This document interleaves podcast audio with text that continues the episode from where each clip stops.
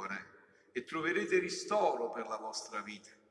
Il mio gioco infatti è dolce e il mio peso leggero. Parola del Signore.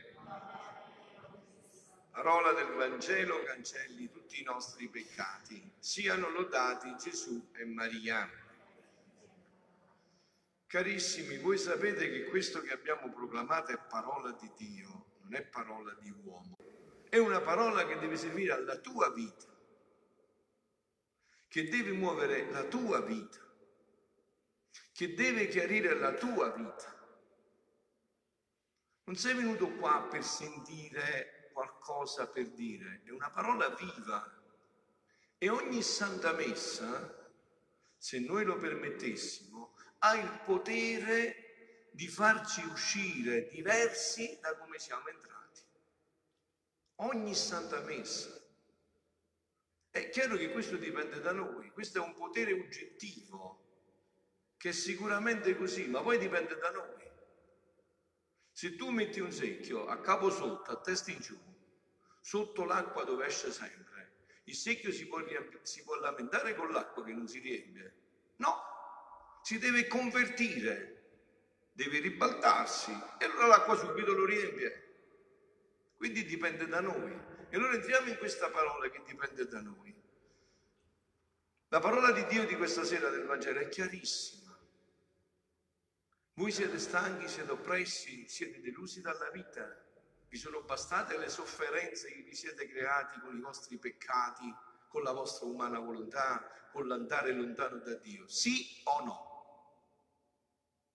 Avete provato tante strade per ristorarvi?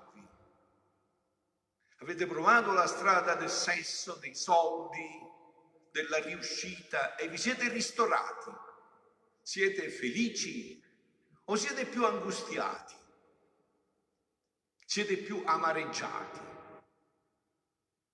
Allora Gesù dice, se vuoi essere, se vuoi venire da me, sappi certo che io ti ristorerò. E anche quando ti chiederò di prendere la croce, il gioco è quello che hanno le mucche. Anche quando ti chiedo di prendere la croce, questa sarà suave e leggera e passerà per strade che ti porteranno sempre al bene. Perché io sono l'unico che vuole il tuo bene, Gesù. E adesso eh, in questo ci entriamo, voi sapete che io sono un proclamatore, mi dispiace per chi di voi che non conosce ancora bene questo linguaggio, abbiate pazienza, se venite a messa da me lo sentirete sempre, sono un proclamatore della divina volontà, questo dono che Gesù deve portare nell'umanità, anzi ha già portato, vero? Questo dono che voi chiedete ma non sapete. Parlo a chi di voi non viene ritiri sulla divina volontà, non conosce questo dono e fate presto perché se no vi troverete molto in ritardo. Quel dono che voi chiedete dicendo venga il tuo regno, sia fatta la tua volontà come in cielo così in terra. Tutti pregate il Padre nostro, sono sicuro. Ma che cosa pensate quando dite venga il tuo regno, sia fatta la tua volontà, come in cielo, così in terra? Pensate alla favola di Cappuccetto Rosso. O se preferite Biancaneve e Sette Nani. Che significa venga il tuo regno, sia fatta la tua volontà, come in cielo, così in terra? Che deve venire il regno che ti ristora. Tu stai aspettando il regno di Gesù Cristo, o no? Vedi che adesso abbiamo il regno di Satana, o no? Oppure è così grave che non lo vedi che questo mondo è sotto il dominio del principe di questo mondo che si chiama Satana, diavolo? E non credo che non lo vedi, se vorresti essere stato un cieco. E allora aspetti questo regno che venga a ristorarti, che venga a ristorare tutta la tua vita, che venga a liberare dall'oppressione la tua vita eh, io avevo preparato un altro tipo di discorso, ma visto che ci sono persone che non conoscono bene questo dono, ci entro con l'argomento più facile in questo dono. Eh. Sono eclettico, io cambio, non vi preoccupate, vedo il popolo e poi cambio, insomma, faccio fare allo Spirito Santo, cerco di non essere io il protagonista, no? Cerco di farlo fare a lui, lui mi suggerisce e mi fa cambiare binario, no? E allora vorrei entrarci attraverso questo appello di Gesù questo appello di Gesù molto forte. Eh, si chiama l'appello del regno del, del re del divino nel regno della divina volontà. Perché Gesù veramente ti vuole ristorare. Ma ti ho detto, ti devi mettere nelle condizioni di farti ristorare. Devi disporti, se no lui anche volendo non può, deve rispettare la tua volontà. Noi abbiamo un Dio così che rispetta la nostra volontà, senza dubbio. E eh, rispetta tanto che si è fatto sputare in faccia. È vero, no che si è fatto sputare in faccia. E quindi ha rispettato che noi abbiamo deciso di sputargli in faccia. Eh, perché lui è onnipotente, entrerà nella tua vita. Alla fine della vita lui ci chiederà conto di cosa ne abbiamo fatto la vita. Vero, mica la vita è una telenovelas. Lui ci chiederà che, fatto, che cosa ne abbiamo fatto della nostra vita, questo dono infinito che ci ha dato. Figlia mia, dice Gesù, molte volte, miei cari amati figli, vengo in mezzo a voi col cuore affogato nelle mie fiamme d'amore. Vengo come padre in mezzo ai figli che amo assai e che voglio ristorare che amo assai ed è tanto il mio amore che vengo a rimanere con voi per fare vita insieme e vivere con una sola volontà. Tu cerchi in ogni atto che fai della giornata di uniformare la tua volontà con quella di Dio. No? Con quella di Dio. Vedete, in una, eh, in una generazione così secolarizzata, anche il linguaggio si vede se siamo sintonizzati sulla volontà di Dio. No? Io sento con tanta facilità dire ciao, arrivederci, domani ci vediamo, questo, quello, domani ti vedi. E tu sta scritto, se stanotte muori, perché c'è il contratto. Invece come si diceva prima, in una società che era più seria, se Dio vuole, domani ci vediamo. Se Dio vuole, domani ci vediamo. Quindi a vivere con una sola volontà, non due volontà. Vedete, la volontà di Dio si fa lo stesso, con buono che ha forza, non è che la volontà di Dio non si fa. Avete capito? Noi possiamo fare tutto quello che vogliamo, ma Dio si scrive dritto sulle righe storte con le lettere sbagliate fa sempre la sua volontà. Noi possiamo intralciare i suoi piani, mettere ostacoli, ma lui ne fa un piano ancora più grande? Questo la vedete tutta la vita dei santi. Per esempio, no, vedete il diavolo nella vita dei santi, che ha fatto? A Padre Pio ci ha fatto di tutti i colori. Che ha fatto? L'ha fatto un santo ancora più grande. Senza il diavolo sarebbe stato uno santariello, invece così è uno santone. Quindi il diavolo gli è servito per farsi ancora più santo. Perché Dio realizza sempre i suoi progetti. Dio è onnipotente. Non si ferma di fronte a nulla. Per lui la morte è un risuono. Hai capito? Non c'è niente che ferma i suoi progetti. Allora dice una sola volontà, un solo amore. Vengo col corteggio delle mie pene, del mio sangue, delle mie opere, della mia stessa morte. Cioè tu puoi dire al diavolo, io non ti penso proprio perché io sono stato pagato col sangue di Dio. Dio ha pagato il suo sangue per me. Ha dato tutto se stesso per me. E io valgo tanto, non valgo se sono sindaco, se sono ministro, se sono papa, se sono sacrestano, valgo perché sono figlio di Dio. Dio vuole i figli, ha fatto i figli. Ma noi non viviamo questa fede, è vero? È l'acqua di rose. Magari cerchiamo Dio quando abbiamo qualche po' di difficoltà, ma non entriamo in questa bellezza, in questa profondità, in questa meraviglia. Tutti fate le vacanze, avete programmato una settimana di vacanze in qualche convento. Che fa il mare? Che cosa fai col mare? ti arrabbi ancora di più perché fai file e tutto il resto. Entriamo in questa profondità per conoscere queste meraviglie, per sapere chi siamo. Non siamo perché siamo alti, siamo biondi, siamo belli o siamo brutti, siamo sulla carrozzina o siamo in stato vegetativo, non conta niente questo. Siamo figli di Dio, questo conta e Lui ci ha pagato col suo sangue.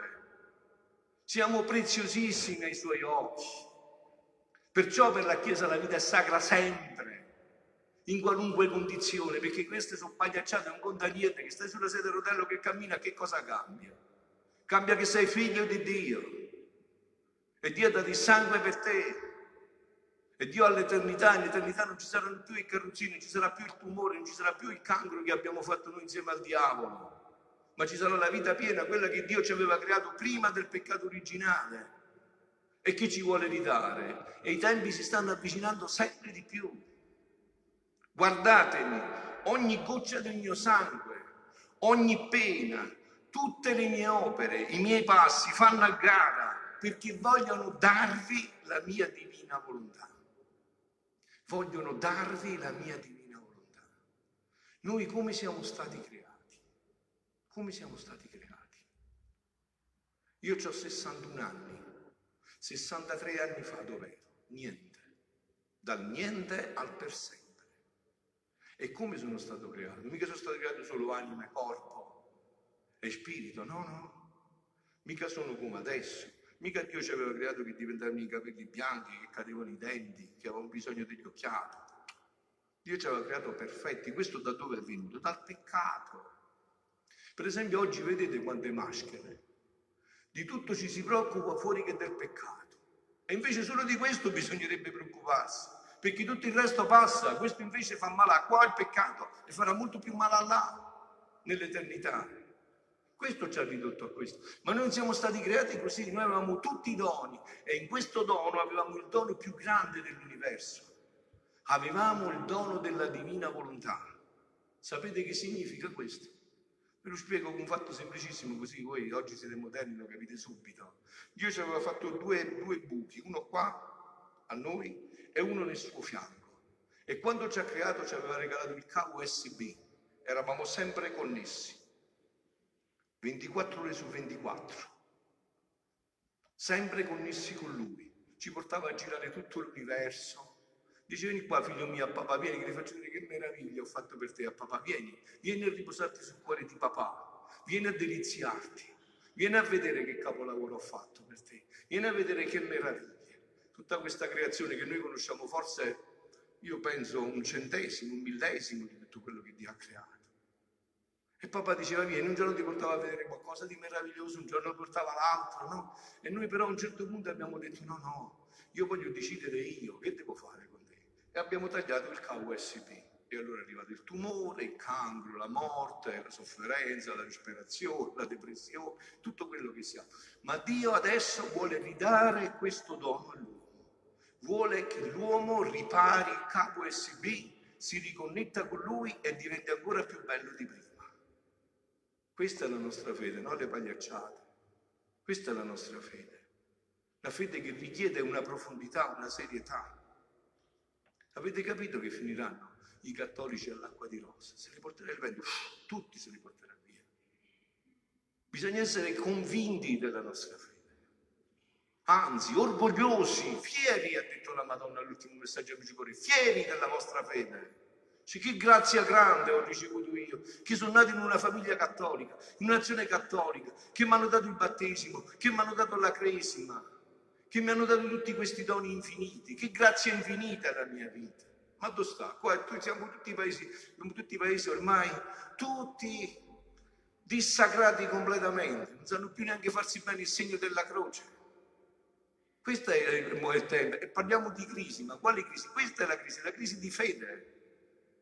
Se c'è la fede, se c'è la fede, tutto va bene pure nelle prove più difficili, perché canti tanto il bene che mi aspetto e ogni pena mi è diletto. Ma se non c'è la fede, tutto diventa disperazione.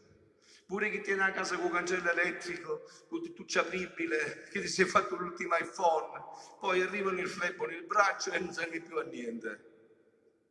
E invece la fede arriva proprio là. La fede non si ferma di fronte a nulla. E quindi noi eravamo stati creati con questo dono che abbiamo perso. E adesso non c'è un'altra strada che ritornare a questa vita e Gesù ci vuole riportare. Ma chi è disposto a fare questo? Chi si apre veramente a questo? Chi è disposto a fare questo? I miei passi fanno a gara perché vogliono darvi la mia divina volontà, perciò la mia morte vuole darvi il risorgimento nella vita di essa. Nella mia umanità tutto vi ho preparato, tutto. Gesù ha fatto tutto. Guardate, è come uno no, che dice, c'è un amico poverissimo, un disperato, e lui lo invita al suo matrimonio ed è un matrimonio di lusso grandissimo. E quello dice, no, io non vengo, mi vergogno, non ho l'abito, non ho niente. Quello dice, non ti preoccupare, sto io qua. Ti compro io l'abito più bello, ti compro le scarpe più belle, ti compro tutto quello che è più bello. Eh, ma come faccio? Io non ho la macchina per venire. Sto io qua, ti mando l'autista, ti mando a prendere con la Mercedes, faccio tutto io. Ma io non ho neanche la sveglia per svegliarmi. Non ti preoccupare, ti regalo io la sveglia, vieni il mio autista a bussare alla tua porta. Tu devi fare una cosa sola. Che devi fare? Ti devi alzare, perché se rimani a dormire non puoi uscire. E così ha fatto Gesù, ha fatto tutto per noi. Noi dobbiamo prendere solo quello che lui ha fatto. Non dobbiamo fare niente perché Gesù sa che non sappiamo fare niente, che non riusciamo a fare niente. Senza di me, a te, non potete fare niente. Però dobbiamo approfittare di Lui. Non dobbiamo fare finta che viviamo la fede, come vedono i nostri paesi, che sono tutte sceneggiate napoletane. Dobbiamo vivere la fede. Dobbiamo essere cristiani convinti, pieni di gioia, come fanno gli africani che vanno a domenica a messa con il rischio che ci mettono in bomba e non se ne portano niente perché sanno che il nostro Dio l'attacca, se gli tagliano la testa l'attacca di nuovo. Lui prende la rimette subito a posto se sei morto per lui. È a questa fede che dobbiamo ritornare. Perfino la mia morte vuole darvi il risorgimento della vita in essa. Chi ingrato non vorrà ricevere me e il dono che gli porto? Che cosa rispondete voi? Io direi il 90% dell'umanità è ingrata e non vuole ricevere il dono che gli porti. E questo è. Chi ingrato non vuole accogliere me e ricevere il dono che gli porto? Sappiate che tanto il mio amore, sentite, che metterò da parte tutta la vostra vita passata, le stesse vostre colpe, Gesù quando perdona, cancella, sei stata a scuola tu. Se vai in bagno e il compagno di classe sta scrivendo una frase e l'insegnante gli dice di cancellare, quando entri puoi leggere? No, sapevi quello che c'era scritto? No, e così fa Gesù con i peccati. Quando perdona, cancella. Quando ti vai a confessare seriamente da un sacerdote della Chiesa Cattolica, fai una confessione seria, vera, Dio cancella e quel peccato non esiste più. Quindi dimenticherò la vostra vita passata, le vostre colpe, tutti i vostri mali. Li seppellirò nel male del mio amore, affinché siamo, siano tutti bruciati e incominceremo insieme la nuova vita, tutta di volontà divina. Chi avrà il cuore di farmi un rifiuto e di mettermi alla porta senza accettare la mia visita tutta paterna? Se mi accetterete, io renderò il vostro carico suave, il vostro peso leggero. Io rimarrò con voi, come il papà in mezzo ai figli miei. Ma dobbiamo stare in sommo accordo con una sola volontà. Una sola volontà, quella di Dio. Non la nostra volontà. La nostra volontà si deve inchinare a quella di Dio. Devi chinare la fronte a quella di Dio. Vedete l'arroganza di questo mondo che si vuole mettere a posto di Dio? Dove va a finire? Come primo peccato. La nostra volontà deve chinare la testa alla volontà di Dio. Tanto ve l'ho detto, la volontà di Dio si fa lo stesso. Un buono che ha forza, Dio farà sempre. Ma una cosa è vivere da figli e una cosa è vivere da schiavi. Una cosa è se io per forza ti devo costringere a fare quello, un'altra cosa è se tu, figlio mio, vivi con la mia stessa volontà, vivrai nella gioia, perché sarà una la volontà del papà col figlio. Sarà una questa volontà. o quando sospiro. È Gesù che parla, è gemo e deliro, e giungo fino a piangere, perché voglio che i miei figli stiano insieme con me, vivano con la mia stessa volontà. Sentite, sono circa 6.000 anni di lunghi sospiri e lacrime amare della mia santa umanità, che reclama e voglio i figli intorno a me, per renderli felici e santi. Giungo a chiamarli piangendo. Chissà se si muove a compassione per le mie lacrime, del mio amore che giunge fino a soffocarmi e a farmi spasimare. E tra i singhiozzi e gli spasimi vado ripetendo, figli miei, figli miei, dove siete? Perché avete inventato la morte, il dolore, la sofferenza, la croce? Perché? Perché non venite dal Padre vostro? I vostri mali sono ferite al mio cuore. Ma scusate, come non capite con facilità queste cose? Ma se un figlio sta male, la mamma come sta? Sta bene. E se voi che siete cattivi, noi che siamo cattivi, sappiamo provare questi sentimenti di compassione, che cosa prova Dio quando vede un suo figlio ammalato? Che cosa prova il cuore di Dio? Ve lo siete mai chiesti?